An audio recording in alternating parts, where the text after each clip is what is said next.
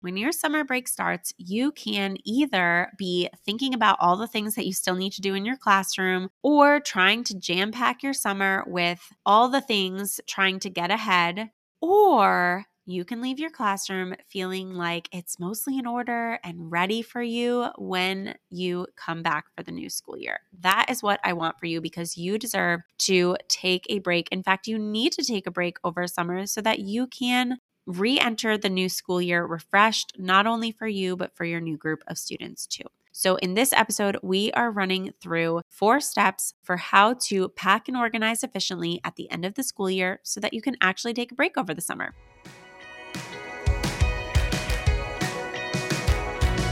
Welcome to the Teacher Time Podcast, a space where teachers are empowered to take control of their prep time so they can enjoy their time off guilt free.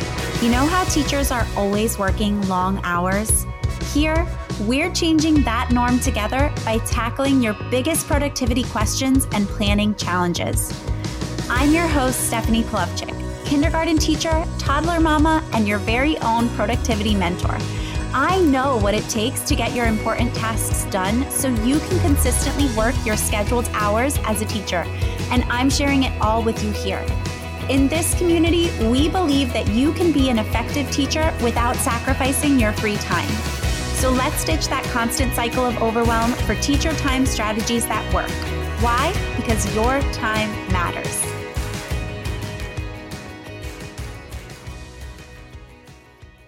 Let's read a listener review, shall we? Brandy says, Teaching is rewarding, but it's also hard. I love the simple idea of making a list and sticking to it.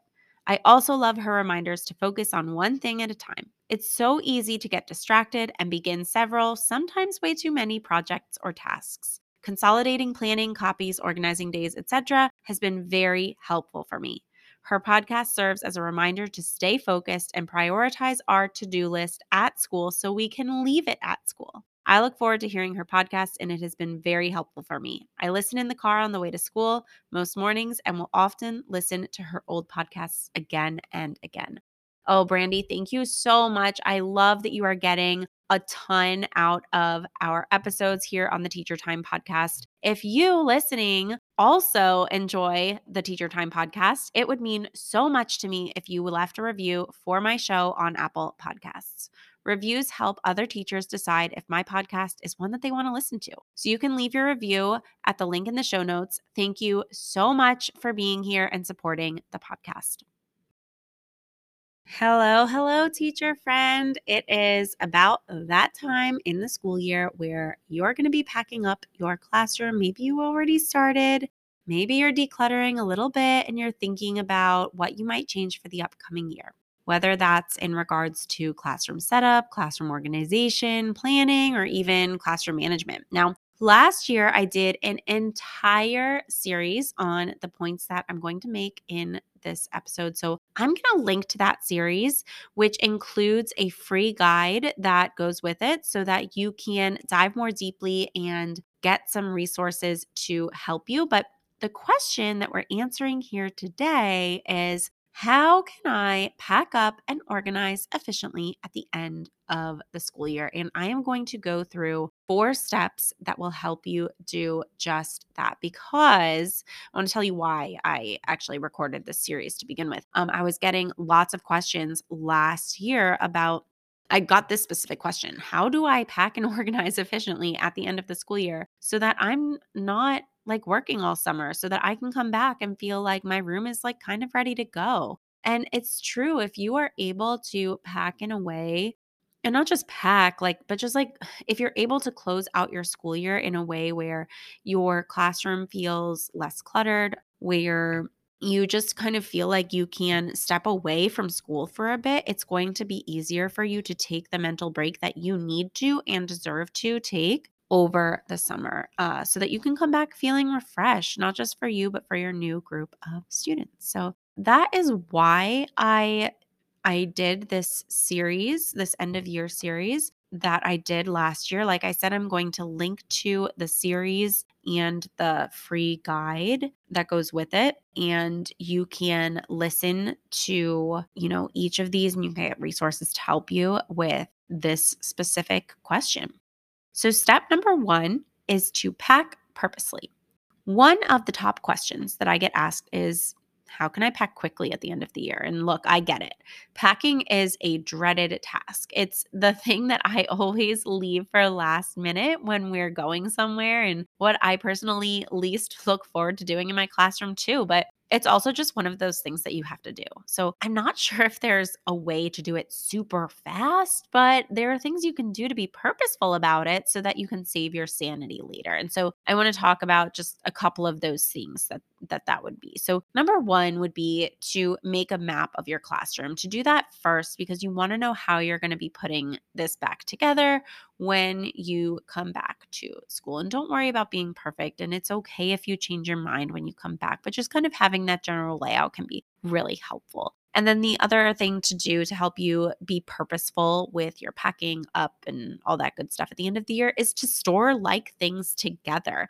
That way you're not like opening a, a bin and you're like, what's in here? And it's like all this random stuff. And then you have to find a spot for it when you can pack like similar things together, it's going to save you tons of time at the beginning of the school year. It seems simple, but you know, it works. And then the second thing is to just like label everything. Um so you know, making sure that you label what your materials are, label, you know, things in your supply closets. And these don't have to be fancy. I'm not saying to sit down and write, type up all the cutest labels, print and laminate. You don't have to do that. Um, you can use just like post its, tape, and paper. Like it does not have to be fancy. Okay. If these things are done though, you're going to feel good to go. And like I said, it does not have to be perfect. Instead, let's focus more on purposeful. Um, like I said, if if this is something that you want to hear more about, there is an entire episode on this in my end of the year series about how to pack purposefully at the end of the school year. Step number two, though, is to declutter. So while you're packing, I want you to take the time to declutter now. Do not trick yourself into thinking that you are going to use something next year if you haven't used it at all this year, and especially if you haven't used it in the past two years. And think about for a second what it will feel like to come back in the new school year with a clear space, right?